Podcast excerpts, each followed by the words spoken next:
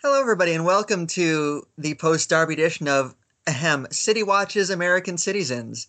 Um, let's just start with the elephant in the room then. Um, my name is Grey. Since I anticipate that we are, as you if you follow us on Twitter or if you follow City Watch podcast on Twitter, you are familiar with the fact that we have been picked up as part of the City Watch podcast network that they're going to be doing. Um, so with that appreci- with that in mind, and we appreciate we probably have some new listeners today. First of all, we're very happy that you've given us a chance. We hope you enjoy the content here from the other side of the pond. If you're listening from the UK or anywhere in Europe, so what we're going to do before we get into the derby, um, and for for those of us who those of you who have been listening to us for a while, you can sort of tune us out, or you can listen again. But um, just going to do some brief introductions. We are called American Cityzens. My name is Grey. I am from the beautiful suburban area of Detroit, Michigan, USA. Um, and I'll, I'll let Josh introduce himself. He is my partner in this excursion. Yeah, I am Josh. I live in the armpit of California, known as Bakersfield. Uh, I have been uh, covering professionally and at an amateur level uh, sports for the past uh, feels like a decade now. Um, covered the UFC, USC, uh, right now the Los Angeles Rams. Uh, previously Fresno State football, which li- your European listeners will be like, I have no idea what these are. So, in short, I have covered MMA, uh, the NFL and uh, American college football uh, as a journalist, and now we're myself and Gray decided to parlay our blogging slash journalism on other subjects into wonderful banter on Manchester City. So, like he said, we hope you enjoy it, and yeah, just know that there there is some level of uh, of knowledge here. It, the City Watch just didn't grab two guys and go, "Okay, you're our Americans." You know. Yeah, pretend pretend you know what you're talking about. Um, but the the our our experience with Manchester City is undoubtedly shorter than a number of our listeners. We we don't really make a secret of the fact that we are both post takeover fans as things the Premier League has sort of taken off in America. It was not even five years ago that you had to turn to channel 700 something or other to find it on television. And now there is a game a week on our on NBC, one of the big terrestrial networks. So with the rise of football in America, we have picked up on football in America, and lots more people are picking up on football in America. And so the great folks at City Watch felt that they wanted to have some American voices to, as City are for better or worse, like it or not, a global brand. Um, they have a footprint in America in the form of NYCFC. So the goal here is to bring a different perspective from from somewhere else, from from a place where City are still trying to get a foothold and are starting to succeed, if we're being honest. Um, and we'll, we'll talk about Large, that in future episodes and stuff. Yeah, largely thanks to the OSCs that have helped us out along the way. Kudos to all that's you right. guys. And that is another that's another thing we do while we're talking about that. Um, we are we try to stay connected with the American supporters branches and we like to tell you what's going on with them. So if you'd like to get familiar with some blues on the other side of the pond, if you are in Europe, we have had several people from American supporters groups on here. Um, check our archives. We are on iTunes. We are um, we're sponsored by Blog Talk Radio. You can check our archives on there too. But either way, you can find us on iTunes. All of our episodes. We've been doing this for uh, what would you say about two months. All yeah. of them are on there. And also, so if you want to too. troll troll through our archives, feel free. Yeah, and also of note too, we do, and I'll, I'll, I'll find it by next week for those who want to listen to it. Grey and I did cover how we became City fans. For so, I believe, yeah, I think that was in our very first, yeah, podcast. So you can go back and listen to that, and I think we'll probably cover it again at some point because I believe, True. um, someone didn't when when we had Ason on, didn't he have his own interesting story that he never got to share? Yeah, Ason so, called my story beautiful, and then uh, I think uh, Mike Devlin uh, thought it was was kind of awesome. So we both came to City by genuine and, and honest intentions and unlike some of those people who slap on the you know the rags colors and call themselves a fan we've pretty much thrown our lives into learning everything there is to know about this club um, and are hoping I, I, yeah yeah, I think the point being, if if they wind up back in the second division tomorrow, we'll still be here. Yeah, we will. That that that's that's a really good way to summarize it. So, what's on deck for us today? Let's let's get now that we've gotten the uh, the the pleasantries out of the way. Let's talk some football. Um, after a week of, well, I called it on Twitter last night the uh, the sort of cult of personality of the Pogs Latino media obsession over the past week. We went and ruined the narrative and won 2 1 at Old Trafford. Um, thanks to a match winning performance by Kevin De Bruyne, who I have continued to bristle at the. I'm going to pat myself on the back for a moment because it seems like every week we've had to talk about can De Bruyne and Silva coexist? Can should we drop him? No, we shouldn't drop him. And today was why you saw why. So, first question, two one. Um, fair result? Yes or no? Uh, yeah. If we're being honest, I don't see how you could say no. Honestly, yeah. I, I, I mean, even your, you know, I I haven't seen it yet, but I saw even Gary Neville. Uh, I shouldn't say that because he's actually not bad. He's not super biased, but he he said he himself said that deserved. Everyone I've seen said it was fully deserved. Yeah, and and and basically, you, you look at this and say it likely, even if you count where count those penalties out, like if you say that Bravo, we, we will get into the penalty decisions. Yeah, if, yeah, we'll get all into all of that. But I, I, I think if you added all that up, the result is fair. Uh, City bossed the possession. Um, I saw a tweet stating something like United hadn't had that little possession at home since, you know, I don't know, before I was born, I think. Uh, but the result was fair. City were the better team and, and dominated the game where it mattered most. United had a much better second half. If you were scoring this as a tale of two halves, you'd say it was close to even. But that's not really the way it played out. And it's somewhat astonishing that United had 39.9% possession and, and sort of dominated that second half. Like, what would the numbers have been had all the fitness been there? Had, you know, Guardiola had his full roster available to him? It's curious, like, and, you know, if I don't want to get into this yet. I was gonna, I was gonna about to say something about Bravo, but he's down there on the list, so we'll get there. But um, I briefly, if he if he bled him in that West Ham game, it's it's really scary to think of what the result could have been. And then, you know, of course, Jose is going to bring out his uh, his usual complaints about this should have been a penalty, that should have been a penalty, yada yada. But uh, at the end of the day, I think he knows he got tactically outgunned. And like you were saying off air uh, before the show started, Grey, right? Like the amusing part about all of this is that the guy who was supposed to be the Premier League guru got basically outclassed to the point where he had to say on national television, I got it wrong. I was the one who got it wrong.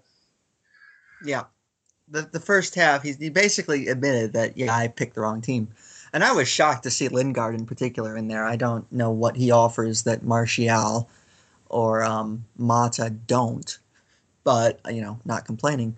Mkhitaryan looked a bit short of fitness to me and looked like he wasn't quite ready for the occasion.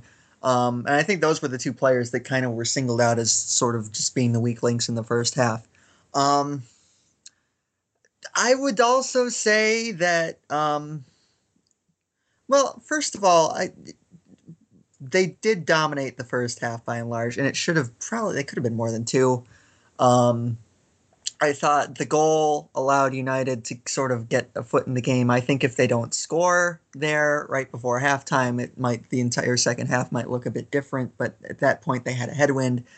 Um, yeah, and I would say even six. Even, yeah, yeah, even during the second half, as much as they, you know, they played significantly better. They tweaked the tactics. They were definitely much more more of a match for City.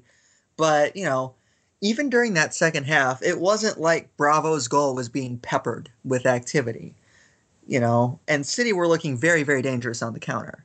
So, and that reminds me a lot of the other, some of the other games we've seen this year where, you know, even when it didn't feel like City were on the ascendancy, it also, you know, they were under pressure today. They absolutely were.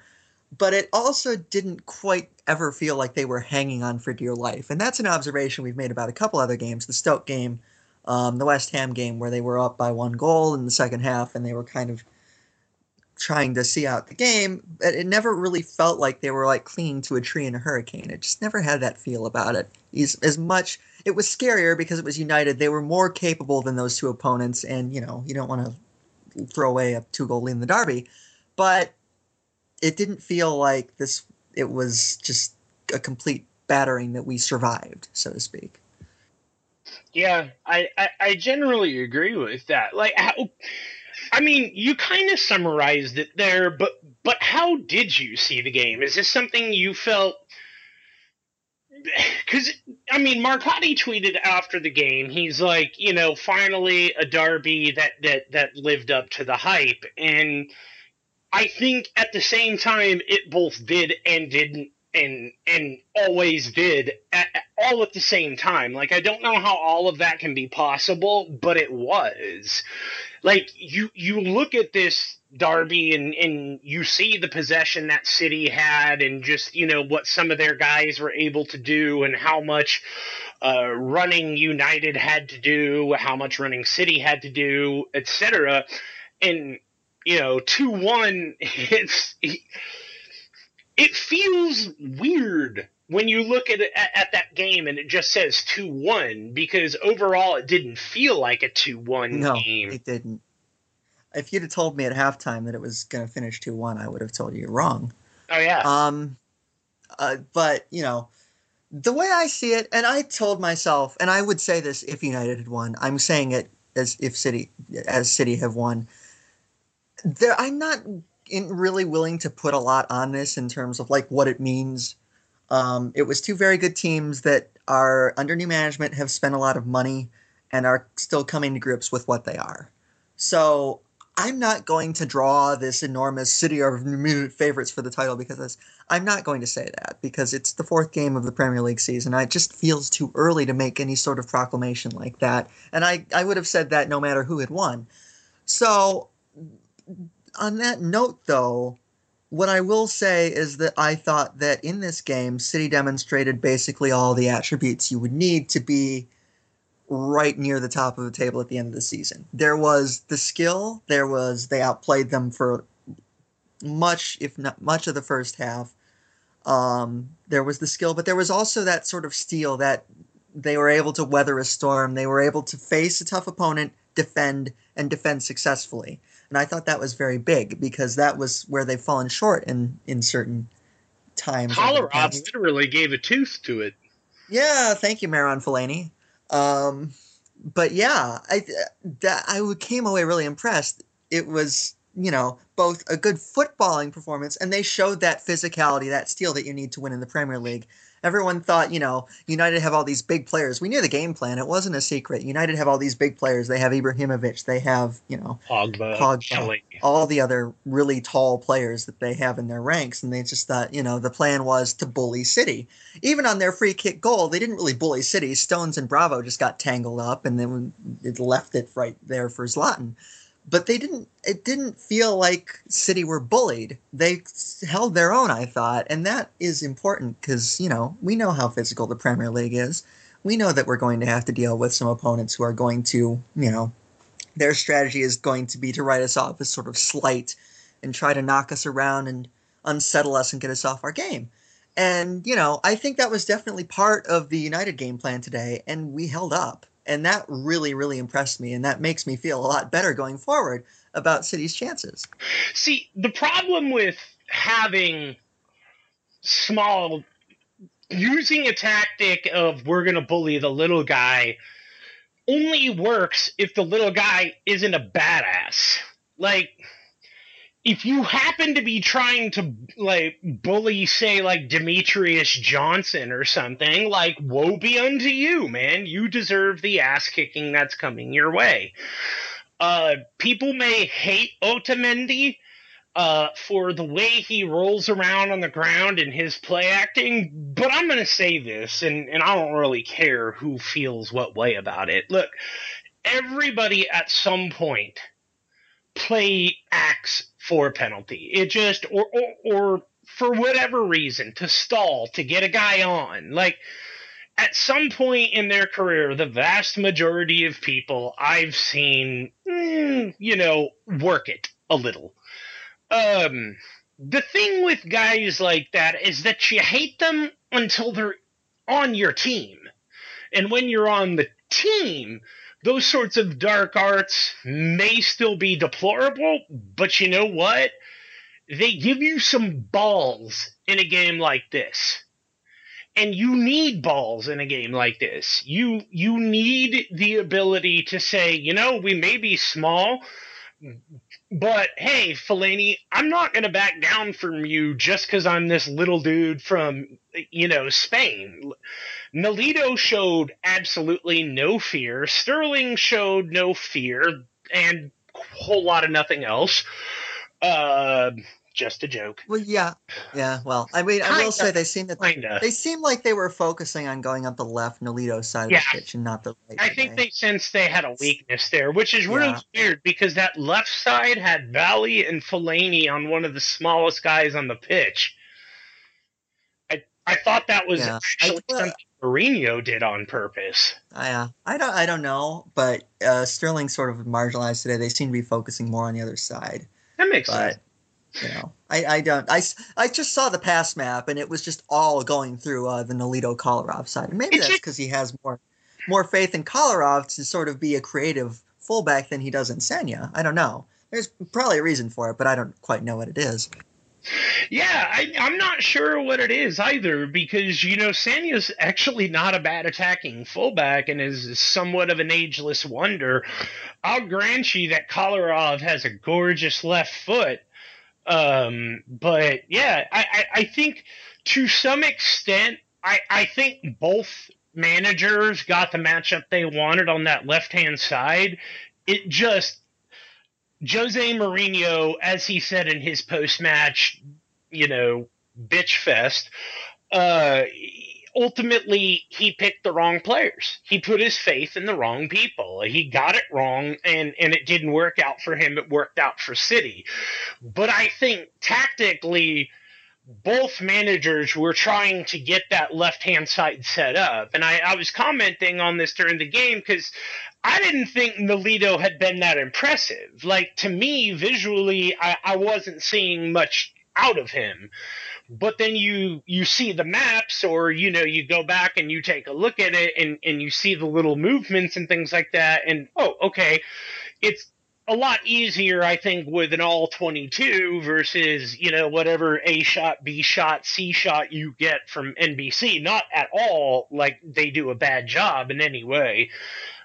By far one of the best coverage teams per sport here in america i'll tell you that. Um but uh yeah, I, I wasn't sure about Nolito, uh, but th- it's really hard to argue against the performance that he gave out there. And, and, you know, like I said, just, you know, sort of getting back to that original point, you need guys to have ballsy performances to win games like these to set a tone for the rest of the season. Say, you know, like you said, Grey, like we may be small, but you're not going to come in here and kick us around. You can kick out a tooth if you want, but we're taking the three points. You, while you bring up Nolito, you know what It kind of reminded me of, you know, a player who the general thing is if you actually watch him, like you're at a game and you watch, not TV cameras, you watch him and you see what he brings to a side. um, that you don't really get when you just watch on TV. And the City player that we had in recent years that I heard that said about a lot was Gareth Barry. Um, not the greatest technical footballer, not you know, but you know, in the in, in American parlance, we have a term, and you will know it, and I will know it. It's called sort of being the glue guy. Um, that's kind of what Nolito feels like. He does a lot of things you don't notice, and before he was working hard, he was tracking back. He was, you know, and I think that's why Mourinho has targeted him because he is that Yeah. new guy. Yeah. Um, but you know, not the greatest going forward today, but he put in a shift, and there's no disputing that. Um, the tweet I wanted to read, I'm going to read this verbatim. It's from uh, Guillaume Balagué. How do you pronounce his last name? I, I know it and I don't know it. I- But the point being, You you just remember Balrog. I that's what I like you, uh, whatever. I don't. I just you- call. People can figure out who I'm talking about. I don't live in the UK. I don't get to see him on your TV. So you know who I'm talking about. But he tweeted during the first half when City were bossing it was both Manchester coaches had same amount of time with their teams. Both have spent lots, but one team has got a clear idea of what to do. And I thought that summed it up perfectly because I don't think Mourinho knows his best 11 yet. And I don't think he knows the best roles for some of those guys yet. does either. I don't either, but I think he's closer to knowing True. and it doesn't it doesn't help that they haven't had everyone available. Well, that's why I think Um, he doesn't know it. I, I, Yeah, I'm, no, that's that's totally fair. Um, but what I will say is that I don't think he know. I think Guardiola has roles in mind for every one of his players. I'm not sure that Mourinho yet knows where some of these guys are best deployed. Like I'm going to use Pogba for instance today, who was not, you know, a fraud or completely invisible or as bad as everyone. You know, people are going to make the jokes, and I'm all about the jokes. I'm totally good with that. But you know, the thing about Pogba is that he has the body of, say, a Yaya Toure in his prime, but he just wants to play attacking midfield when he has so much more to offer. And, you know, we saw it, him and Fellaini both, they just weren't tracking De Bruyne. They weren't. And that is how he got in for the first goal with an assist from Daley Blind, man of the match. Um, and that's, you know, they just weren't tracking those runs. And it's like, Pogba can be so great, but they got caught at times, and they just weren't really following along with De Bruyne, especially, and that allowed him to have the impact on the game that he did. So I think they're still trying to figure out the best system over there, and I think at least in the first half, City were able to take full advantage of a little bit of naivety, a little bit of uncertainty, and a couple guys who weren't quite ready for the occasion, and frankly, the game could have been over by halftime, which is why I don't have a ton of sympathy for, you know, all, all the Mourinho whining, which we'll get into. But um, that the first half was so good, and they held out. They they had they had to play for it in the second half, and you know, that's better than the. I want them to be tested. I want to know how good these guys are, and I want to know what they still have to work on. And they were tested, and they came through that very, very, very, very well. And I, I had no complaints about that. yeah, I uh, I I kind of feel the same way. Uh, tactically, this was really interesting to watch on paper, man. Um, it sort of reminded me of the 2014 national title game when Malzahn and and Jimbo Fisher just kept such, a, slight, such a fun game. kept slightly altering things because they they saw different things and noticed different things and it was just a great back and forth matchup and and you could see Jimbo's defensive mind at work and and Malzahn you know the the offensive the X's and O's just going through his head and I thought it was hilarious when they were coming over there's a key moment in that game that that I thought was funny because as it happened, I'm like, nope, that was absolutely the wrong pass, Kelechi. Is City had like a four on, I think it was like either two or three, and and you know, Kelechi's got the ball, and he plays it to the strong side. Uh, over on the right hand side, when when the left hand side was clearly where the ball should have gone, and it, that was right about the double tackle of Silva and Otamendi on Valencia, where Silva got booked. Uh, the one that led to the goal.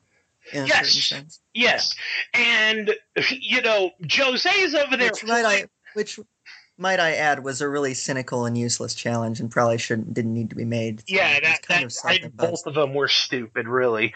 Yeah, uh, it was very cynical. Not, not that, but not, go ahead not the players, but but the challenges were stupid. Just to clarify, Correct. I mean Silva and Otamendi are stupid. Uh, but what I thought was hilarious is, and I was thinking it when when the pass happened, is and Kyle Martino actually mentioned it. You know, Mourinho's obviously both managers are separated by literally eighty centimeters. Uh, and, and Mourinho and Guardiola are both standing there yelling and and Mourinho's yelling at the ref because obviously he wants to see some kind of uh, red card produced. Uh, and Pep's over there yelling at Kelechi for making the wrong pass, and and that just kind of gives you an indication of what's what, and it kind of summarized the game for me. United were looking for either a handball or a penalty or a freak accident to get them into that game, and City were controlled controlling it with X's and O's. I just thought that that one play was just a, like that one snapshot of those two managers focusing on those things was quite literally the tale of the match. Mm-hmm. Um, yeah, and we knew the game. They made no secret. They were going to look for set pieces. They were going to look for balls in the air, and you know they were going to try to win set pieces. And you know their goal came on a set piece, but like I said, it wasn't. It wasn't particularly a well executed set piece on their part. We just completely botched it. Um, let's let's talk about uh, the penalty shouts. Um, there were a couple generally on the United side. Let's talk about the Bravo tackle first. Pe- for you, penalty or no penalty? Absolutely. No, I, no, it wasn't a penalty for me. I, I, first of all, I thought Rooney worked it a little bit, um, and I can see why everyone's saying studs up or whatever. But as Kyle Martino pointed out, the studs don't come up until like at the very end of the incident, and that's really just by happenstance. I mean, it's just kind of what ended up happening. Uh, Bravo got there. Clattenburg had been letting those kinds of tackles happen in the outfield basically all game long. So he was consistent within his own refereeing by allowing Bravo to do what he was allowing the outfield players to do. At the end of the day, Bravo got the ball. He was there first and he had a right to it. Rooney was coming in from a different angle. Both players have a right to it. Probably a 50 50 ball. Um, but yeah, y- you know, it, even if you do give that a penalty, I'm going to bring this back to Valencia uh, on the other side. He kicked Otamendi after he slid in and tackled him from behind. That's a penalty. That should have been awarded. And if nothing else, the kick into Otamendi's face that should have been a penalty, and that should have been a red card. So no matter how Jose wants to work it up, the penalties would have evened themselves out. And that doesn't count Marouane Fellaini literally kicking a tooth out of Kolarov. Uh, the other thing, um, I the incidents you're referring to, and there was the one I think it was Eric Bailly in the box on a corner. It was the corner that Fernandinho got a relatively free shot, and there was a goal line scramble, and they managed to clear it. But Bailly went right in on Otamendi and oh, yeah. got him. Yeah, good. it was Bailly. I thought, yeah, that I thought, yeah, I agree. That that was absolutely. I thought that was a penalty. As for the Bravo incident, you know, I think it would have been harsh. I think it's telling that everyone you ask, it was basically the pundits on NBC. It was split right down the middle, two to two, as to whether it was or it wasn't. Um, and you know, I think it. I think they were a bit fortunate to get away with it in today's football, the way it's officiated now. I think they were a bit fortunate to get away with it but I'm not sure it's a penalty either way. Um, and with the kind of game Bravo is having, you know, just Yeah. current mistakes, you can see Clattenburg maybe thinking that's just reckless. He'd made a mistake with a heavy touch, and I mean, you could. There are a lot of things Clattenburg could have inferred, and on the whole, I'm going to say this, man. I don't think Clattenburg did a bad job. Now, United either. fans will feel hard done by it, but you know what? Much ado was made about his refereeing heading into this match, and if that spotlight made any difference in the way that he referees, I'm not going to complain about it today. Sorry. Yeah, I don't think he was terrible. I think that there were some, you know, United fans will moan about the lack of penalty decisions, and the other one that they moaned about, which I can't believe they had the nerve to to moan about, about was in the alleged Otamendi handball, which just hit him on the shoulder, and you know, it was clearly not intentional. He had his arms behind his back. There was nothing there. So Jose, I'm- I'm- very clear explanation is Yeah, I'm- was still intentional. I'm I'm both surprised and not surprised that he tried to make that into an issue. But um, point being, you know, United fans will complain about some things, but so you know, how many fouls did Rooney commit before he got booked once? Seriously, Um, that was enough to make me go mad. so you know, I think we both have some things to complain about. But when it's that way, you know, I would rather both sides feel shortchanged than one side feel shortchanged because that usually means it's a bit you can call I want to ask you a question because fairly. Go ahead.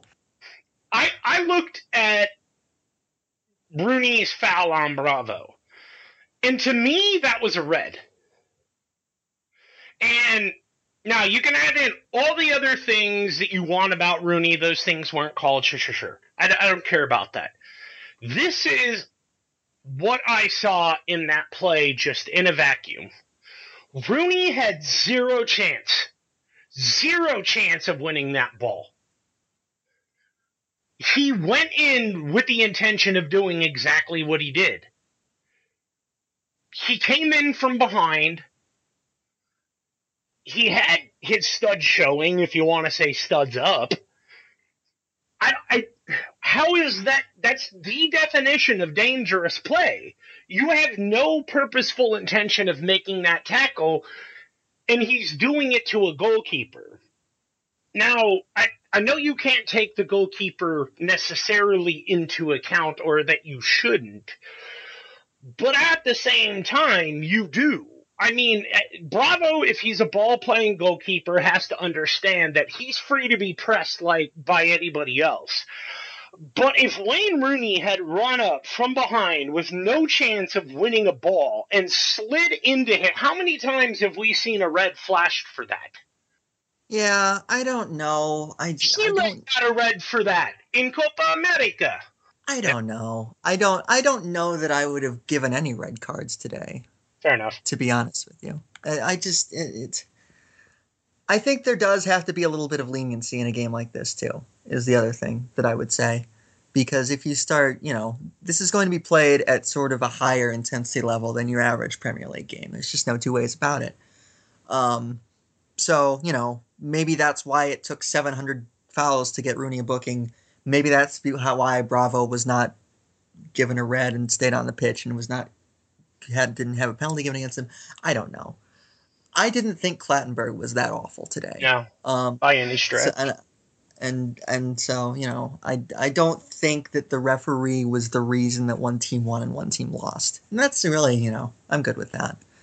yeah. Um, best thing about it, real quick point, is that on a lot of those decisions too, NBC highlighted that Clattenburg was looking on him dead on and waving, Yeah. acknowledging him. So that especially after especially after the last game when somehow Marriner missed the Aguero incident. You know, that Right. sort of un- thing is under the microscope, and I'm glad that that you know I'm glad that came up.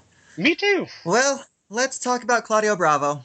That's Um, not the greatest debut that anyone will ever have.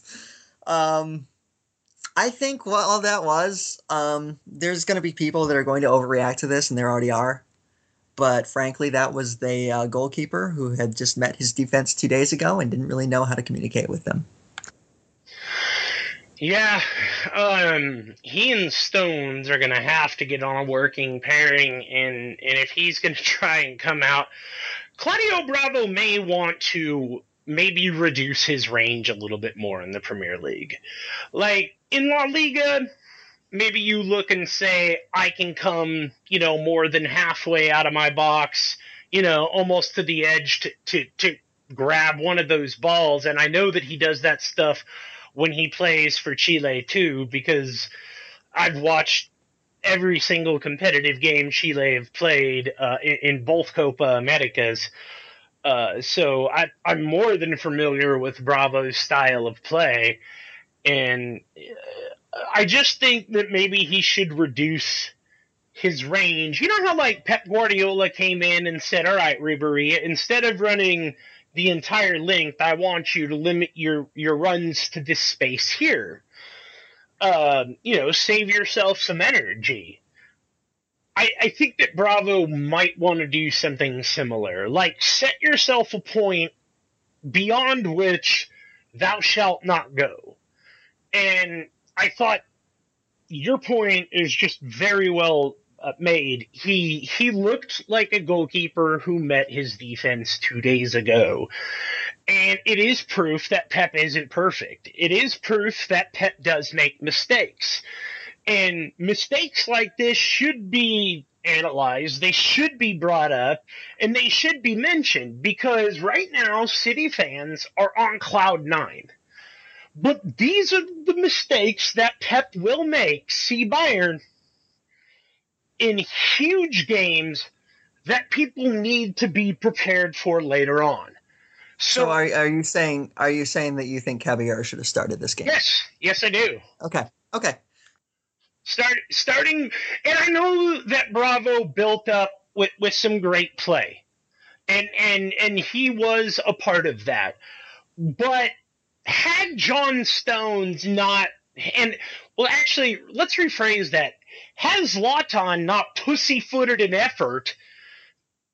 This game yeah. ends two two. You know, if Zlatan uh, actually well, if, gives a damn if, about that ball, if it, they it, make it two two there, God knows how it ends. How God knows how the second half plays out. Yeah. Okay. I they might have broken open. They might have you know who knows. But your point is well taken. Needless to say, it changes the entire game. You've already blown a 2-0 lead at that point. Yeah. So you're not feeling too good. So yeah, your point is very very very very very well taken. I, it's just one of those things where it's okay. It's a great day. And that's why we should talk about this massive error in judgment by Pep. Because better to talk about it today than to get down the line and be like, you know, damn that man. These are the sorts of things that you live and die by with Pep. You just have to understand it comes with the territory. A tinkering madman. You know, you know who the best American comparison to Pep Guardiola is? I want to see if you can take a guess. Do I get a sport? College football. Okay. Then then I'm not going to know that well. So you you just tell me. Les Miles. Pep if he ever eats if he ever eats grass, then we're gonna have some things to talk about. Yeah, Pep Guardiola reminds me, and and maybe people will point. I get it. Smile. I think he's a more successful version of Les Miles, but I get I get the comparison. Yeah, uh, these are guys who will sometimes outthink themselves, but more often than not, the crazy crap that they come up with is going to work. This was one time. I just I think the error in judgment wasn't maybe necessarily to start Bravo today so much as it was not to bleed him in West Ham. Can can we agree that that was the massive error in judgment, not start That's, Bravo at West Ham? Uh, I don't know. Uh, I didn't he just like sign literally like the day before or so? I don't know. I I don't know if I agree with that because I think it might have been. Then starting him even no, I get the defense isn't any better. I, I, get the logic. I get the logic, but he, he, just shouldn't have started today. Maybe I should reduce it one step further. Yeah, I think that I think that's all. I think that's more fair because I think asking throwing him in there ahead of, in, in in West Ham would have been asking a whole whole lot, um, more than even throwing him in today. I think. Oxford disagrees. Well, that that's fair, but I think I think that would have I'm not saying they would have lost, but I think it would have been a bit unfair for him.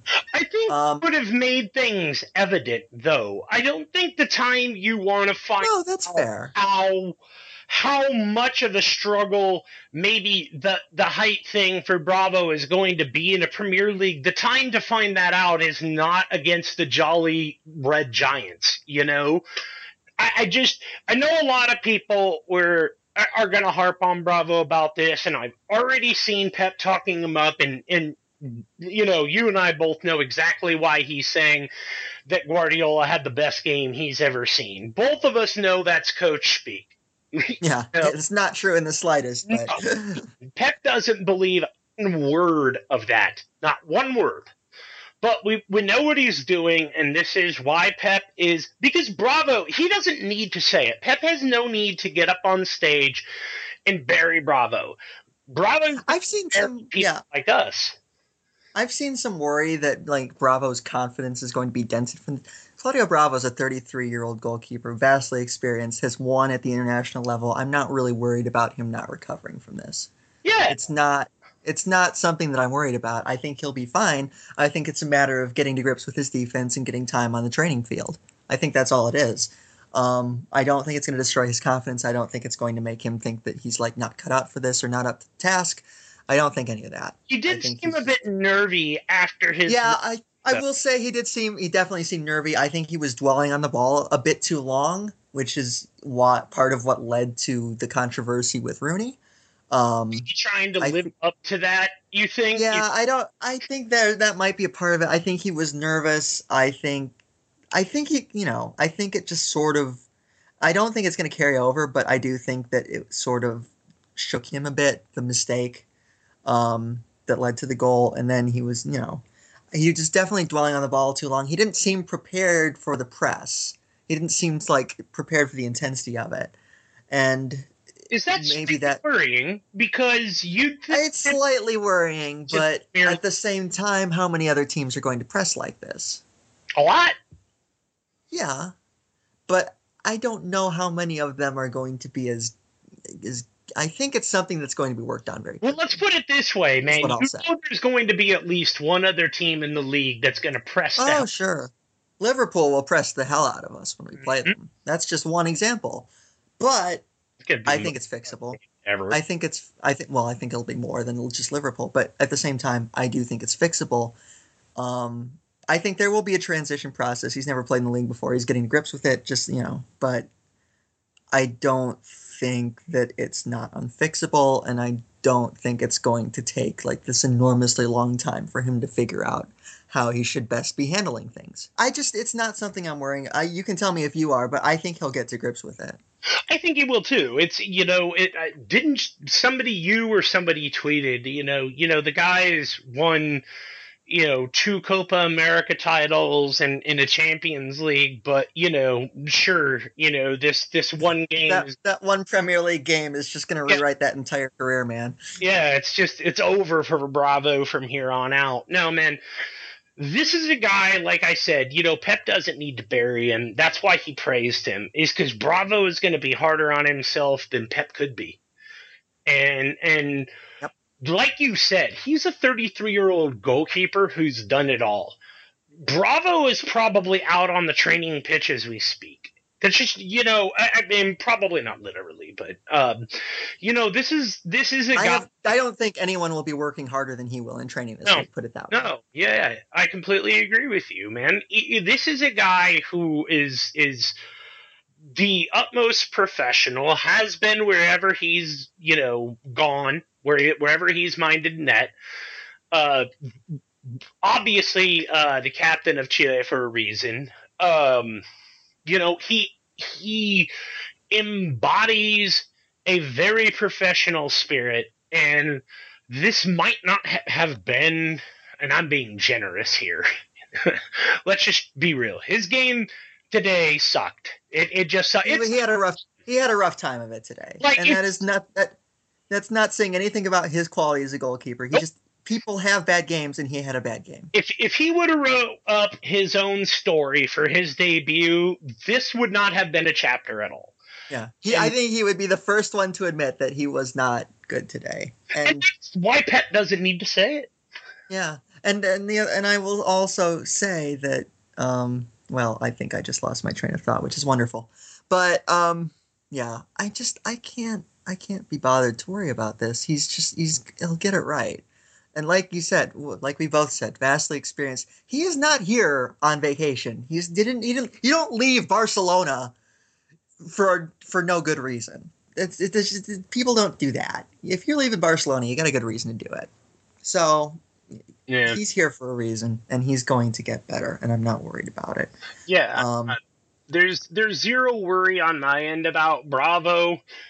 Like I said, the only thing that I would be doing if I were him, not I was about to say worried, but then I'm like I just said tiny bit, word. a tiny, give you a tiny bit of pause.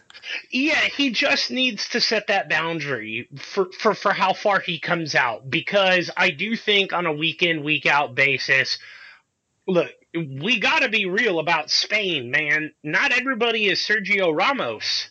And there's a reason he's one of the best defenders in La Liga. He's just bigger than everybody else. Um, but, you know, six four, six three, six five uh, guys, they're they're a dime a dozen in the Premier League, and you just have to get used to the fact that every week you're going to be going up against some really tall guys, and reduce that range a little bit. Give yourself less to worry about. And trust in the defense because he's got a damn good one in front of him with Kolarov. Did anybody ever think these words would be coming out He's got a damn good defense in front of him with Kolarov, Otamendi, and and Stone sort of rotating in and out of, of being that center back who can bring the ball out because all of them are decent with their feet. So I, I think it's he's got to just trust those guys to do the job and not be as worried about it uh, you know, because at Barca he was playing with a really leaky defense.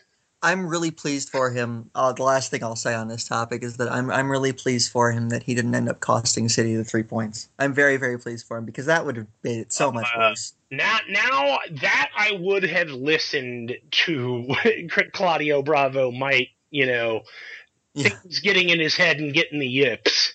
Yeah, I'm. That's that's why. That's why I'm very very glad that they they got out of there with the three points and that he did not cost them in the derby because that would have been And I think that's also very very bad scenario. Yeah, it kind of makes sense as to why Pep now said he had the best game and, and mentioned all the things he did right. Is because Bravo's probably feeling like he damn near did that exact Yeah. thing, and so If that, like you said, if that second chance that Zlatan goes in, then who knows what we're talking if about? If he makes half an effort, oh, that was the laziest ass. I'm. That was so nonchalant, man. Like that's the ego for Zlatan. Like if you cock your leg back and put your foot through that ball, John Stones probably watches it sail past for another epic Zlatan goal, you know? Yeah, yeah. But he's just like, yeah, I'm gonna kick it. And it, I didn't think we were terribly bullied by Zlatan today, to be honest with you. He got a fair amount of touches, but it just that's wasn't. Mangala wasn't out there to put him in his back. yeah. We, we needed to just before we left he left on loan we needed to get Mangala to write out some tips on pocketing Zlatan for the new boys. Yeah. Um, uh, we talked a little bit about Mourinho's crying at the Derby. I think we both agree that we don't really have any sympathy. Um, this is your question. What do you make of United using the same strategy as Stoke to win a game? um, I'll go. I'll ta- I'll tackle this one first because it's not. I don't have a long answer, but I hate. I'm not going to be Hope Solo. I hate when people are like, "This is the wrong way to play football." Do I enjoy the sort of direct hoofing it and using set? No, I don't like it. I don't like watching it. It's not enjoyable, but I don't begrudge any team who sees it as the best way to play. I I- think United. That's not what I was phrasing it as. I, I was Well, then, phrasing tell me. it more more in the sense of what do you make of the fact that a team of United's quality was using a long ball strategy to win a game? In other words, like picture picture a team with Kevin Durant flipping, you know, Steph Curry, Draymond Green, LeBron James, and Kyrie Irving using a Jim Boeheim like 2 3 zone to try and win a game. Like, why the hell is that? The st- I mean, I get that they're tall players, but you're telling me that that's the only way United can get the ball up the field is to hoof it up there? I don't care if they want to play like that. I couldn't give two Yeah, craps okay, I get it. how they Yeah, I get it. I gotcha. I don't know. I mean, I think we, we all knew what was going to happen here. The City were going to try to dominate the ball, and Mourinho was going to basically try to hit on the counter with long balls, with you know counterattacks, whatever, what have you. I don't I don't know why anyone would have expected any differently. You know, I just for all this talk about you know the talk that's gotten buried about how United fan how dull United were under Van Gaal and Moyes, and they didn't you know they did attack attack attack. We are United, we attack. It's not going to be all that different in games like this under Mourinho. It's just they're going to play on the counter. It's not going to be terribly exciting. It's not going to. Although there was some end to end stuff. It was. I thought this. I thought it was an excellent game of football, to be honest with you. But there, it's just not the way that he sets up in big games like this, and that's just the way it is. I can't say I'm surprised, and I don't know why anyone would be surprised. You know, if I were a United fan, I probably wouldn't like it. But you know, Mourinho's here to win, and that's you know they were tired of trying different things, and they just substandard football, and it was costing them. It was costing Champions League appearances. It was costing them in the league, and so they just you know, you know what? Just screw it. We need someone who's going to come in here and win. That that's really the rationale. He's not here to attack. He's not here to play. You know, he's not here like Pep is to is learn a and to play. redux of of uh, Real Madrid's reason for hiring him. It's a Yeah. literal redux. Yeah, it is. Um, and then you know, it's you know, frankly, if you if you're a club of United stature, you need to be winning. And the last three years have not been up to their standards. So I'm, it doesn't. None of this surprises me at all. Um, at the end of the day, it's about well, it's about making money, and it, to make money, you need to be successful. So at the end of the day, it's about being successful, and that's you know it's this is that's it. It's just I don't know why anyone would be surprised by this, and it's it's just the way you know. I keep saying you know. I'm sorry, but that that's how it's going to be. He's going to set up that way against teams like City that are going to try to play. I don't you know I don't know what I'm he'll do against to see what Liverpool or something. Exactly. You read my mind. Yeah.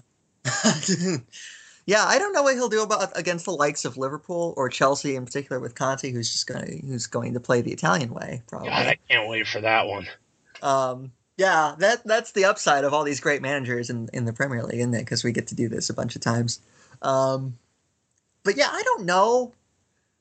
Yeah, we know how he'll set up against Arsenal, and he'll probably beat Wenger again because that's just how how it works.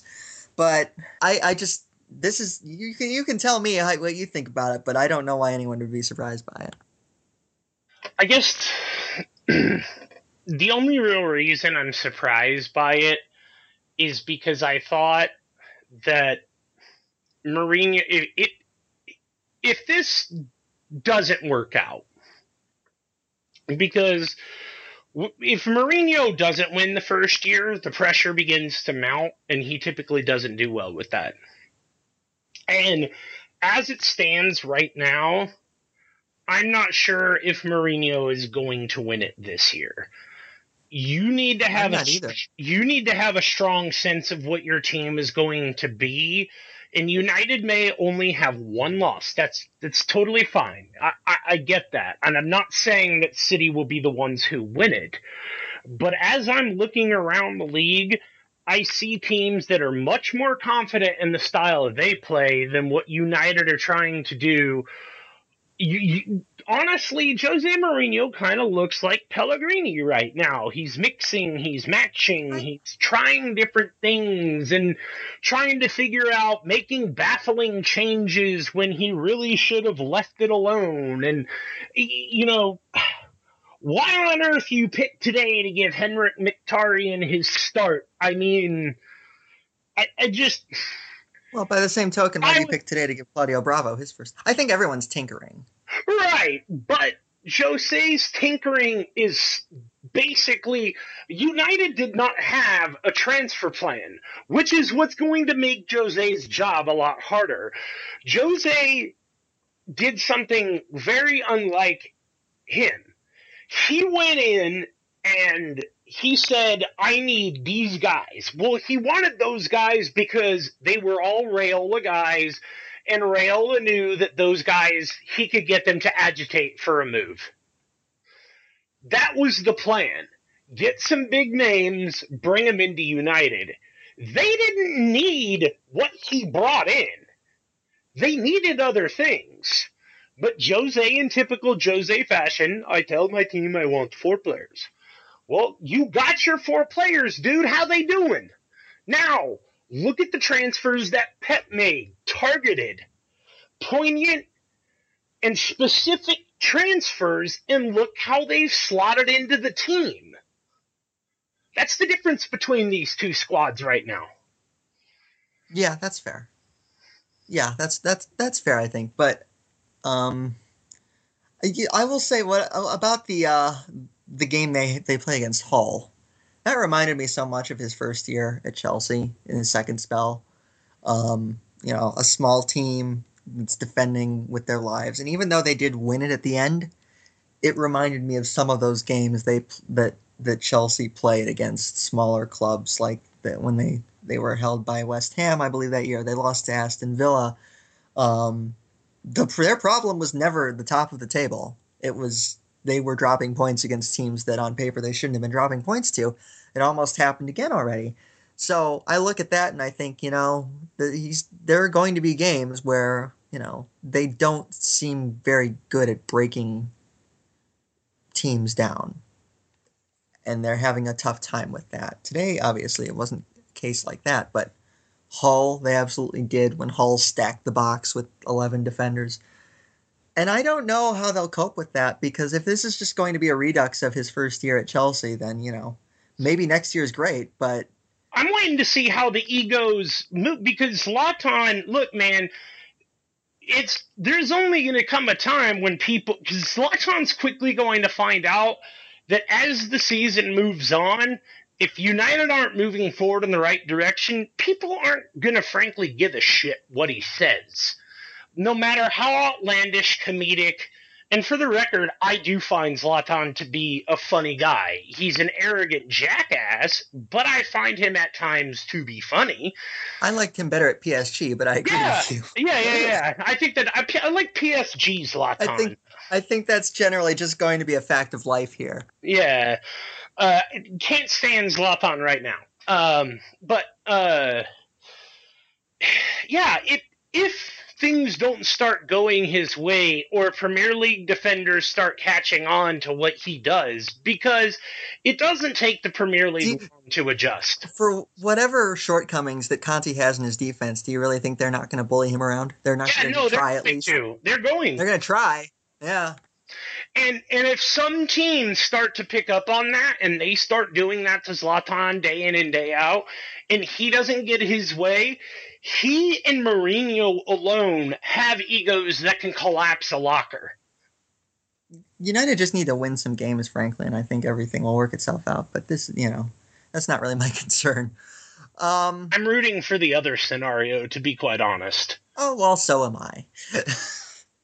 Absolutely, so am I. Um, anything other than the obvious that we talked about Bravo? Anything other than that obvious that you want that concerned you about this game moving forward? No, the only thing that I would add on is that you know people had Pogba down as anonymous, and you know there's the great memes of him in a milk carton and such, but. there were moments in that game and people are lying to themselves or were not watching what had happened. But there were moments in that game when Pogba would take the ball off City in the midfield, and it was almost comical watching City to try and get it back off of him. Uh, it amounted to nothing, and that's why it's never memorable, is because it never went anywhere or he'd immediately make the wrong pass. But when he got the ball, and and yes, I know the Fernando or Fernandinho whatever meme going around. I get it, yes, but in that first half, man, like especially there were times when he would get that ball in midfield, and you're thinking, crap. At least I was. Um, I I do get that he. Th- this is the thing with why I think people call him anonymous is because a ninety-four billion dollar signing shouldn't be making just a couple of moments That- field that lead. That's exactly that's exactly what it is. It was it was a case of the world record signing did not impose himself on that game like you would expect a world record signing would and should be able to do. That's exactly what it is. Yeah, that's really more or less what it comes down to. Um, I just think that I think the dude will get better, but I think as with France, the problem is the manager. Why on earth did Jose Mourinho want Paul Pogba? This is not a question I've heard answered. Yeah, um, I think like I said earlier, it was he's sort of he wants to be an attacking midfield, or that's what he wants. But he's capable of so much more than that, and I think No, he's he still learning. Yeah, Yeah, I think he's still learning how how how to deploy himself and you know how to contribute in all phases of play. I think that's something that's just going to have to come with time. Um, but that's why he was. I would not say anonymous, but not imposing himself as you would want and expect him to be on today's game. And I think that's all there is to it. Yeah, yep, more or less, man. Um, you know, we pretty much touched on everything that there is about this game, but going forward, obviously, the the the, the problem with this type of game is that you have this huge emotional game, uh, very hard fought victory. And now City have to turn around and play Borussia Mönchengladbach, a team that Pep's not had the best time with. Yeah. What I'm going to do first is we're going to go to the guest questions since a lot of them are about today's game. And then we will that. preview uh, Gladbach at the end. Let's do that. So, so our first question is from, pardon me if I get this wrong, but Amitesh, Amit, Amit, Amit. Amit, Amit, Amit Singh. Um, thoughts on Bravo's blunder? We talked about that, but there is a second part of the question that we haven't talked about. What do you make of Leroy Sané's debut? It says he looked timid to me. Um, for me, I thought he was good. You could see that. You can obviously see the talent. I think he was still getting to grips with both his fitness and the league. It was kind of a cameo. Um, but you, the explosiveness, you could see the pass he made to De Bruyne. How that shot by De Bruyne didn't go in will befuddle me forever. But the pass he made, he was just waiting, waiting, waiting, and then he uncorked it perfectly. I love that. Um, really excited about him. Yeah, Go ahead. I, I, I'm, I'm, I'm with you. I, I, when you said cameo, I was like, that's a really good way to describe it. The, the thing that I'd add though is I, I thought he dealt with some of phys- the physicality just fine. Like he was going after uh, and and and He was running it, guys. Yeah, he was taking them on. Like he didn't have a problem with it, and and he stood his ground and physically fought for balls and won. Um, so all in all, I mean, this kid's young. Like the, the thing about this team is they are young, and holy crap, it's it, it's just terrifying to think of how good this team could be five years from now. I know that's a long time to wait, but four or five years from now, when Good now, but even better five years Yeah. from now. Yeah. Sané, Sterling, Gabriel Jesus, Moreno, De Bruyne is De Bruyne is not that young either, Yeah, or he- not that old either. yeah, he'll be in his complete prime. Like He'll be in his physical prime. Yeah. all these other guys will be reaching. Like it, it. City keeps everybody under contract and happy. Like, yeah, I mean, just yeah. I, I, I to, to coming back to Sané, I, I think it was a cameo, but I thought it was a cameo well played. I, I laughed. It was the best way to describe it. It was like seeing Wolverine uh, appear in X Men First Class. Like that was probably about the only involvement he should have had with that series of X Men movies, uh, and it would have been fine. It was a great yeah. cameo. yeah. well played. Um, uh, let, let's see here. MCFC Fort Collins. Hello, MCFC Fort Collins. Um, Pep's philosophy, easy to see on the ball, but moments of old habits and stones when he was under pressure. Does the Premier League need a mixture of playing out of the back and the old fashioned English defending hoofing it when away from home? I'll add on, particularly in games like this.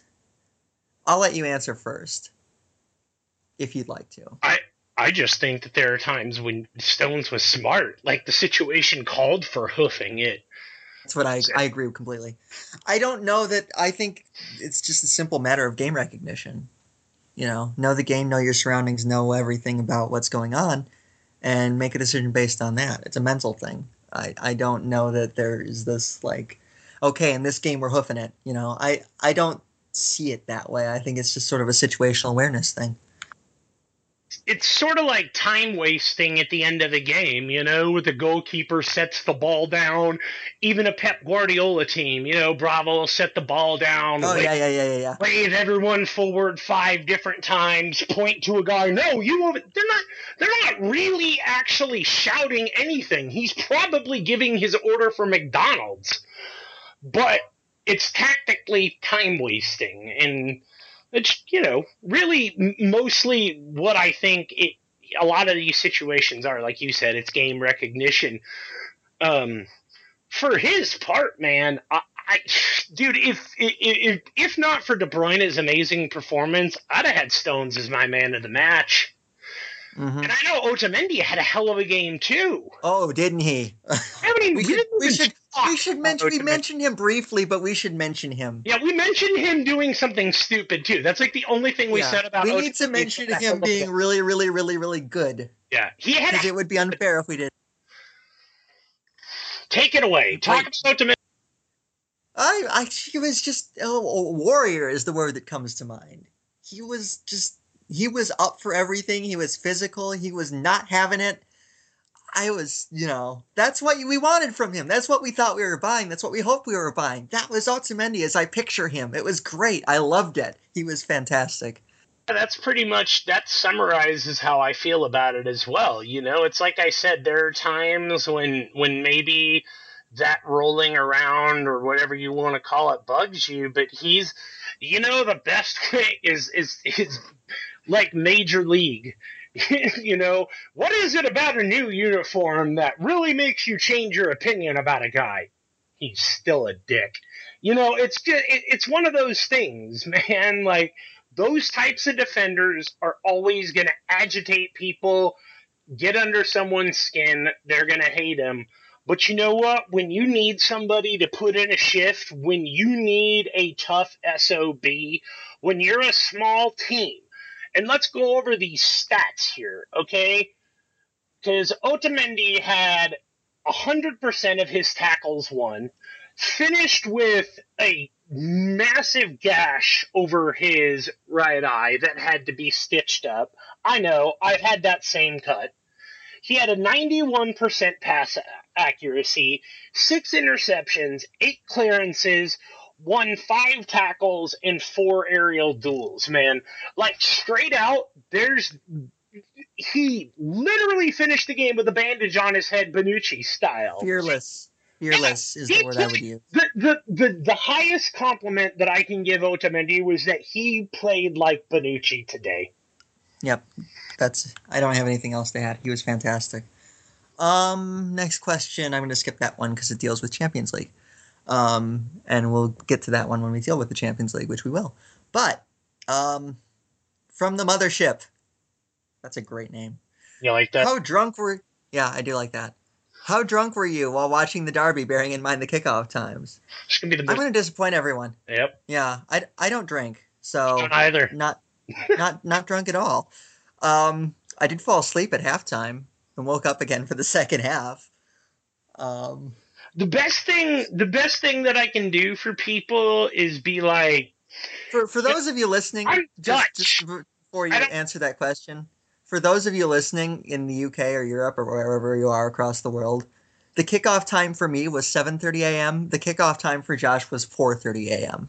Yeah, yeah, 4:30 a.m. for me, and my dumbass actually thought it was like at 4:45. So, I thought it was 4:45 too. And so I it used to be. They've Yeah. changed it this year.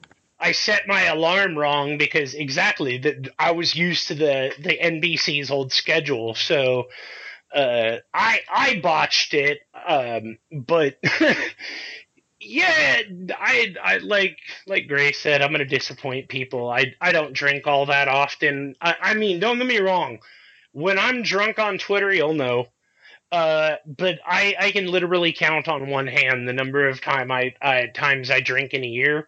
Uh, and it's only when my best friend, who is a professor at Wisconsin, uh, comes to town, and uh, yeah, that's that's really about it. Uh, but I am Dutch, so feel free to infer. Yes. Um, our friend MCFC Fort Collins again. Silva and leadership, two things not often talked about, but shown today. He, uh, he was he was in the trenches today, wasn't he? He was in the trenches. I don't quite know that I'd call it. Le- yeah, well, okay. There's leadership by example, and that's what Silva was. Um,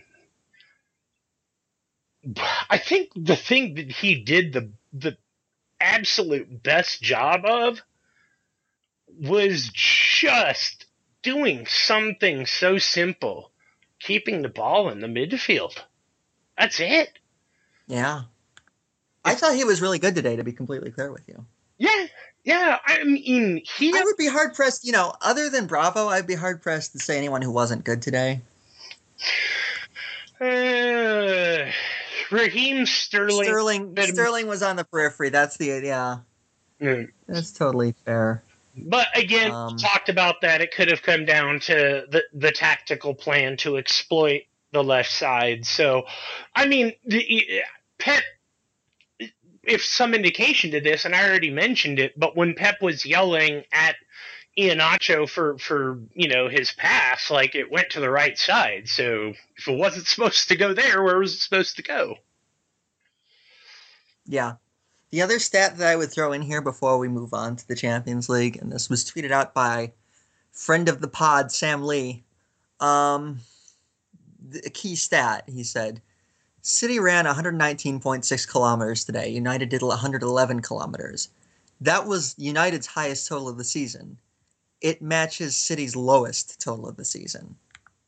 Just outworked. Yeah, That's what you know.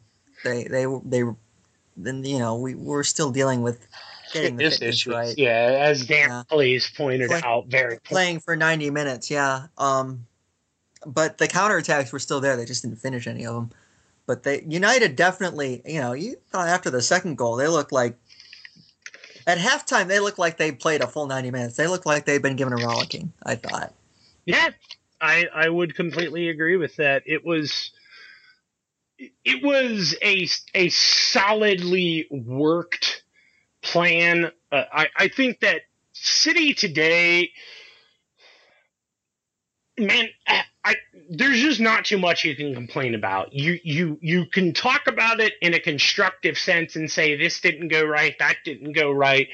But in terms of, you know, things to genuinely bitch and moan about, I don't think that there are any. Yeah. Um, and while we're wrapping up our coverage of the uh, the derby here for this particular podcast, um, we're not done with it completely. There will be another podcast tomorrow. Our our Etihad correspondent Joe Bailey was. Correct me if I'm wrong, but I believe he was in the United end today. Yeah, no, he was, uh, and he uh, he's actually staying in Manchester. Um, as I'm sure I would if I were him too. many many people would. Yeah. But because of that, we were going to have him on this one to talk about this, but obviously he's off getting plastered somewhere, and we're fully supportive of that. So what we're going to do is I'm going to sit down and talk with him tomorrow about the game, and so you're going to want to watch out for that because I'm really really interested to, to wonder what the United end was like during that. I'm really really really curious, so I'm looking forward to talking to him. But definitely stay tuned for that. We will have that tomorrow, which is Monday. Um, It might end up running into Tuesday UK time depending on when we do it. I don't know, but that will be up within the next day or two. So stay tuned for that. But let's talk about Mönchengladbach. Um, let's do it. Let's let's do it. Um, I don't actually know what the game is. That's I have been so preoccupied with surviving the derby for for the last two weeks that I know precious little. It is Tuesday and it is the home game. That's good to know. So now that we know that, Guardiola's had trouble now, with now, this team. Now that we've decided to do some research on the subject we'll Yeah. be talking about, We're really, really on top of things here. Um, this is a team that Guardiola's had trouble with in his career in Germany um, while managing Bayern. So, oddly enough, though, What's- a team that Pellegrini worked Oh, we- against. or something like that. Hey, that performance. No, that that I mean, you could look at that three-one win away at Sev- at Seville, but I I think that the game where City won the group, that for me was. uh Hey man, City Would had have, would have been nice to not have to come from behind. yeah, City uh, City were a team that, like the guy the announcer literally foreshadowed and said that Gladbach are a team that like to they've surrendered X number of goals in the last 15 minutes of the game. And it was a ridiculous number. And sure enough, right after that, City pop off two in succession. And then add another one just for good measure. And it, and it's just like, yeah, well, I mean, that's kind of what Gladbach do does Pep alter his strategy with City's players? Knowing does does does he let City go out there and just do what they did last year? Well, I think it's going to be different, no doubt. Um, Gladbach, quick primer on them. They've only played the two Bundesliga games. They lost one and won one. They lost to Freiburg 3 1, and they beat Leverkusen in their home opener 2 1. So they've been a bit leaky defensively. Um, we'll see if that carries itself into Europe. They play again Borussia Dortmund. no, they yeah, no, they played today. Yeah, they they played today and they lost to Freiburg, three one. So they're coming in off a loss. They ship three to Freiburg, and then they get to come in and play on Tuesday at the Etihad. I feel pretty good about this one, to be honest. Um, they have been a bit leaky. You, you tell me how you feel about it, but I, I, I'm, I'm, I was going to ask you what makes you so confident. um, I think we have better players and a home field advantage. All right, fair enough. I Uh, I mean, Um, I don't. I mean, I don't want to be overconfident. I'm not trying to say that there's no way they're going to lose this game. I'm definitely there's a bit of tension for me, but I feel like this is a winnable game for them.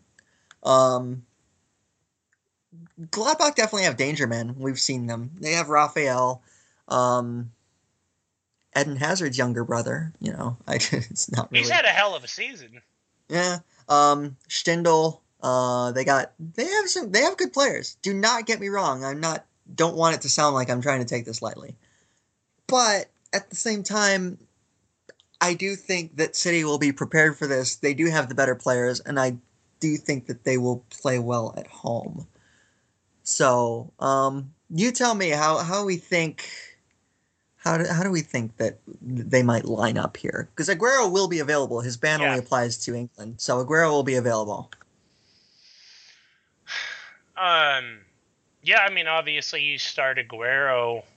Uh, I'm curious if if he held out Gundogan to to have him start on Tuesday. That's a, that's a really interesting thought. Um, you wonder if if we'll see uh, based Vene? on their familiar, familiarity with um, yeah, you read my mind. Based on their familiarity with the German players or the German teams, um, if we will see Sa- Sane and Gundogan in this game. I was kind of wondering that, and I I don't. That's why I'm wondering if you know, you know, Raheem Sterling had,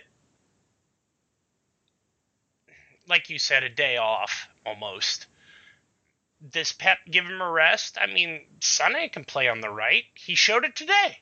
He So- played on the right. Yeah, Yeah. he came on, played on the right today. So I, is is that foreshadowing? Like Raheem's going to take a back seat, and maybe in the Champions League game it will be like I said, where you'll have Fernandinho and Gundogan, and and maybe uh, y- you have. I don't know. Maybe you, maybe now you feel so you feel comfortable enough, like you said, you could play Silva as a false nine, and just sort of let him and De Bruyne rotate in and out and and let them work that midfield. Um, but I, I don't know. I don't know. I, I don't know if if if Pep's gonna want to play straightforward with Aguero. I would think he would, but I'm sure Aguero will start. I'm just not sure what else he'll do. This I'm- is kind of a the kind of a weird one for me because I feel like this is a game where he could overhaul things a little bit. Not overhaul, but you know, he knows his record against Gladbach. He'll know it. Guardiola will. So I don't know if he'll. It's a different team. It's a different league. It's different everything. So I don't know. You know, if he'll think that he wants to do anything differently. But at the same time, I can definitely see changing things up a little bit because even today it wasn't really a significant change up. It was basically Iheanacho slotting in for Aguero and everything else was the same. do you think he's going to to be changing it up for the sake of The double pivot? for the sake of change, or to spell some guys out who might look tired? A combination of all three wouldn't surprise me. Um, I don't know if he'll tired. I don't know. You know, it's up to them to assess fitness, and they definitely do. They're all over that sort of thing. But I don't know if he might go with the double pivot just to see what happens. It would be risky to experiment in a Champions League game, but he's definitely not beyond it. He's done it before. So Everybody remembers would- his famous three-man Yeah. experiment against Barca. and Real Madrid as well in his first season there. But I think if Gundogan is fit, and we have been hearing, you know, we thought he'd be fit today, but he wasn't on the bench. He wasn't in the team. I wouldn't be surprised to see him on Tuesday. That's definitely one thing I think he might look to get him in there. Yeah, And maybe it is to spell Fernandinho. I don't know. that could I be. wouldn't. As, But- as yeah, I was thinking about that. I was wondering if he wanted to, you know, just say, "Hey, Dino," He has had to run a lot. Mm-hmm. and and maybe he the needs most the rest. thing. But You can't ask guys to run like that two, three times a week.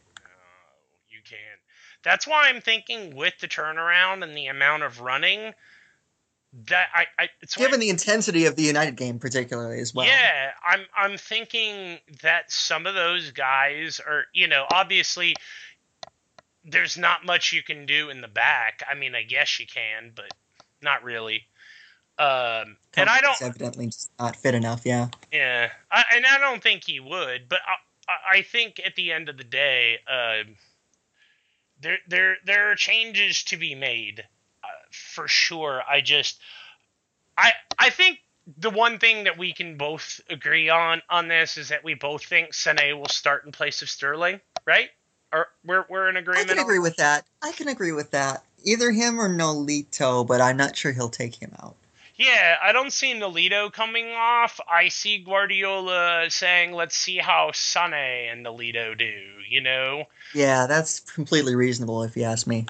Uh, that's kind of what. I, but because Sterling needs those bursts, he people still need to remember that Sterling doesn't need to be playing 38 Premier League games. It just he's not that type of player. Yeah, guys, guys are gonna guys are gonna be rotated in and out, Mm-hmm. And and this might be the first real opportunity to do so.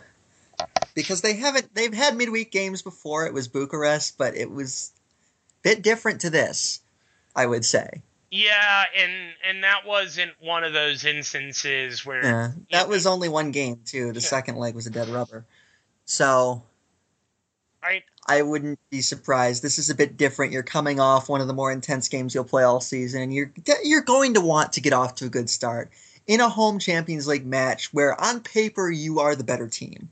You're not going to want to throw those points away. So in my mind, you're going to want freshness and if not necessarily experimentation, you're going to want a fresh team that can give Gladbach a real run for it.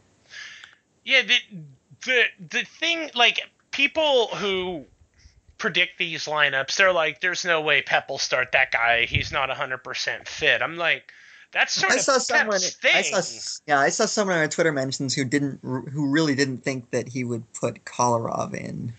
And I'm like, yeah, I don't know if you've met Pep, but starting players who aren't fit is kind of one of the things he ca- he's like, can you go out there and give me 40 minutes? All right, then get your ass out there and give me 40 minutes. Like, you know, he's not one of those managers that looks at a guy and says, "Oh, he's got a slight injury. I'm not going to start him at all." He's like, "Go give me what you can, and I'll pull you off." Simple yeah, absolutely, absolutely. So I think we both agree. Nothing surprising about the potential experimentation in this one. No. We're kind of expecting some changes here. Yeah, I think I think Gundogan, it's his time. I think Kompany may be a surprise inclusion. I think it might be his time. I think Uh, it might be off the bench. Yeah. I think so too. But I think that Kompany is one of those guys that Pep's been saying, "Oh, he's not quite there yet. He's not quite there yet." Pep's also not going to tip his hand either. You know, he's not going to come out and be like, "Well, he's totally ready. We got him." No, man, give the.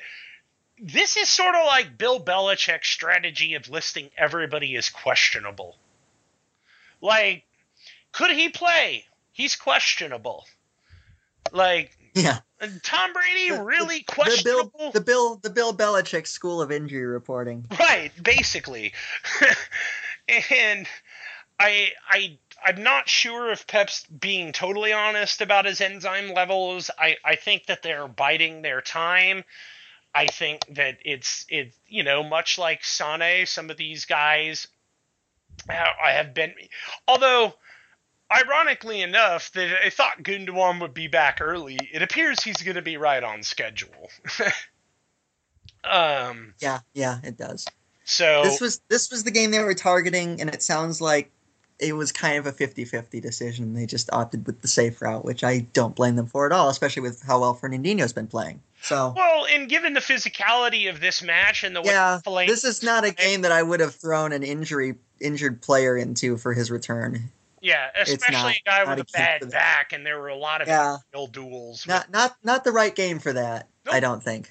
I think Gladbach would be much more accommodating. yeah, I I tend to think the same thing. That's that's kind of where I'm at. That so that's really where I'm at on lineups. Uh, Yeah. You know. So so let's close this out with our final listener question, or our, yeah, our final guest question. Um, how many points are we winning the league by? Smiley face. Joke, obviously. But really, what are our expectations for the Champions League, both in group or overall? That's from Rob, aka Destroyna, another quality Twitter name. Um, so you go first. What are you looking for in the Champions League this year? For group first, and then overall. um, City obviously have a tough group. Um, a winnable group, but a tough group. Um, I think with Pep's experience, you expect them to go through with the group. I'd allow that City City have the possibility of finishing second. Um, I think they actually will finish second. yeah, I mean, what do you do, man? Like, it's it's well you have Barcelona and this Yeah, not only is it but- Barcelona but this is a Barcelona team that unlike City at this point they've had the same manager for a while they've had the same players for a while they're very well drilled and they know exactly what they're doing. and they're currently losing to Alaves. Are they now? Well, so smack me with a smack me with a fish and call me silly then. But I look, dude. I, I very much think I think it's City very can win- Yeah. can win one of the games. They should City should win their game at home. And Barca right now is not a complete package. They're they're they're just not. And Messi's getting to that age where the injuries are starting to mount up and with Pep, look, he got it wrong against Barca the first time, but he got it right against them the second time. And people can say, "Oh, Barca didn't care." They cared. They cared. Um, if it, there's no reason he can't split the series like he did with with Bayern. Um, but you know, you just have to hope that Barca stumble elsewhere along the way. And when do they stumble? That's really Yeah. what it comes down to. That is that is absolutely fair. I'm taking a conservative route, and I would love to be proven wrong. But you know, there, there's nothing we can really say because if they finish second, they're really really beholden to the draw. Yeah. And even if they finish first, they're they're because you know you have guys like Real Madrid who aren't in pot one, and you know someone's gonna a good team or two always finish second in their own group. So yeah, I I, I You- you- don't I don't think Juve are as strong. Like if if you look at some potential winners of groups and you say don't know that Juve are as strong as they've been in the past. yeah, that- I mean I don't. I'm talking off the top of my head. I don't have the groups memorized, so. right, right, right, right. No, and as am I. But just the general rule: someone good's going to finish second somewhere. hmm It well, It by- might be City or it might be somewhere else. Yeah. Yeah, I, I, I think it's unrealistic to expect to finish above Barca, but if City do, I don't. I would caution people against saying, "Oh, we're going all the way." Like, no, just because you Mm. beat a group against a Barca team that aren't now at hundred percent, uh, that that that They does. they won a yeah they won a group last year with the reigning runners up hmm in it, and they did go to the semis, but yeah. Well, if this team That's- can't beat that Real team, then I don't know. yeah, yeah, yeah. So I'm hesitant to make predictions on the uh, knockout stages. Look- I think they will get there and they should get there, but the draw the draw is such a crapshoot. You never know. I, I I would say that the quarterfinals seem like I know it's a step back. I think that's realistic. Yeah, I think that the quarterfinals is a fair target for Pep. You know, I think I, that I, I think that the semifinals would be fantastic. yeah, and I think that the semifinals is also overachieving, and I thought it was overachieving last year. That oh, I thought it was definitely overachieving last year. I didn't think they'd get past PSG. no, and the fact that they crushed them surprised me. I mean, that Yeah, I didn't see that coming. just they, the away game was Well, that De Bruyne Yeah. goal at home too. I mean, yeah, yeah, but yeah, I, absolutely. I, I, But uh, I the- yeah, the point being- stages, yeah, Yeah, that's what we're quarterfinals. I think they need to at bare minimum get through the last sixteen to the last eight. I would expect them to be in the last eight. How's that? I like that. I agree with that. I'm not. I'm not going to push it any further than that. I think that that's reasonable. For Once you get to that point, Pep's never been- Pep's never not at least reached a semifinal. So Yeah, uh, you have that, but this. I think this is the first year, and honestly, should be the first year that he doesn't reach one. It would be good, I think, for Pep to you know get knocked out in the quarterfinal stage in in some way. I mean, not necessarily because it would be good for Pep in, in that he needs his ego needs a check, but there's still a lot of work to be done at City. And if they go out in that stage, or if they go out at, at some stage to a much better, because at that point, if you're going out, you're going out to a better team. That's the obvious implication there. But when you do go out, that better team is going to show you exactly what you need to fix. And that's going to be really beneficial to Pep in the offseason. And the great thing about what City had is people need to remember that Real and Atletico are on transfer bans. That is going to be That rather big going forward. yeah, they are. Yeah. Um, can't sign anyone until what is it? Twenty eighteen. Yep. Yeah. Have fun in the next window, Pep.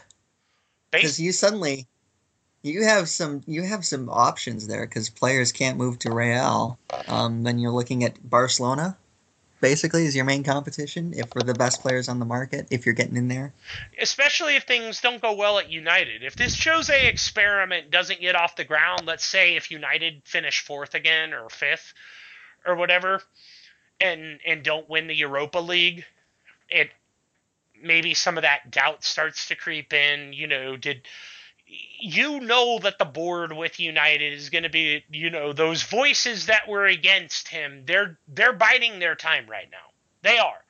And Yeah, I anybody who's ever anybody who has ever Bobby Charlton's watching like a hawk.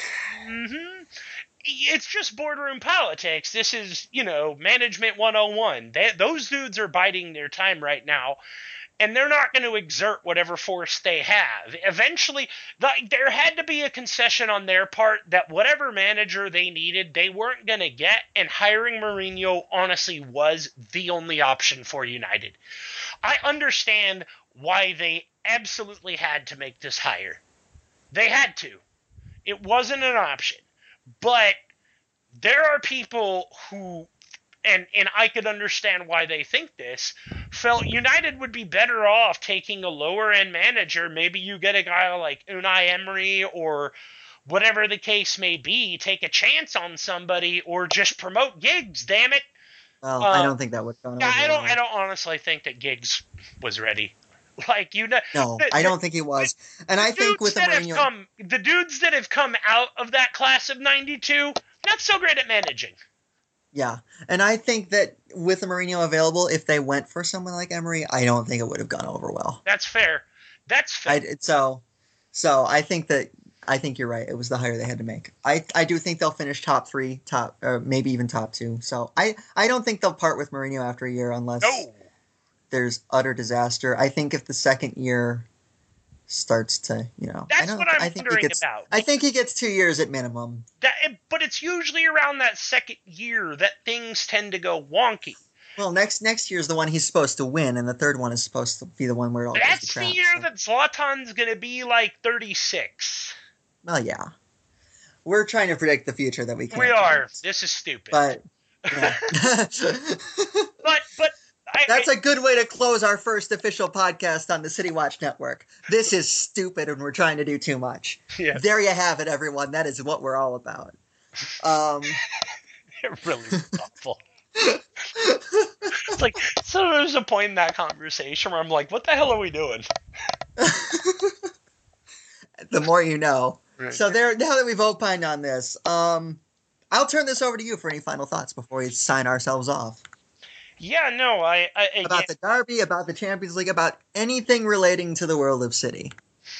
yeah, it, I again the first thing I'd say is just repeating what you said at the top of the hour, just thanking City Watch for this opportunity, and and I do hope that we come through for you guys. Uh, we're we're here, we're interactive, you know. Um, Yeah. I We've obviously, if you're again, if you're new to us and you're still listening, um, we've had a Asan on before. We have been in close contact with him for quite a while. He, we consider him a friend of the show, and we hope, really, really, really hope to have him on again at some point. We expect to have him on again at some point. Um, yeah, I You'll suppose be I hearing- should tell people that what we get out of the deal. Like, yeah, you'll be hearing us on City Watch pod, the other City Watch podcasts from time to time. You've already heard Josh on one. I'm still waiting for my grand debut, but you will be hearing us from time to time, and we will be sort of rotating guests. City I Watch have a great you- stable of guests. I can guarantee Go you ahead. when Asan hears that, he's going to be drinking his beer he's going to be thinking, I'm so oh, sorry." fucking hell, mate. Calling me out That's now, not- are you? I That can is just, not meant. I can just hear it. That is not meant to be a call out, but you can treat us. I'm just kidding. Um, nope, you put But the yes, on the table. We've been, we yeah, we'll we'll both be appearing on City Watch, other City Watch podcasts from time to time. Um, we'll be taking full advantage of the City Watch table of get. What what word am I going for here? table. Stable of guests. the City Watch table of guests. This is devolving very quickly into something that's not very good. Um, but we are taking full advantage. They have great guests, and we know City Watch ha- hold themselves to impeccably high standards on their material, and we are going to hope and try to live up to that and bring you good guests, good content, everything you can hope for from a couple of Yanks.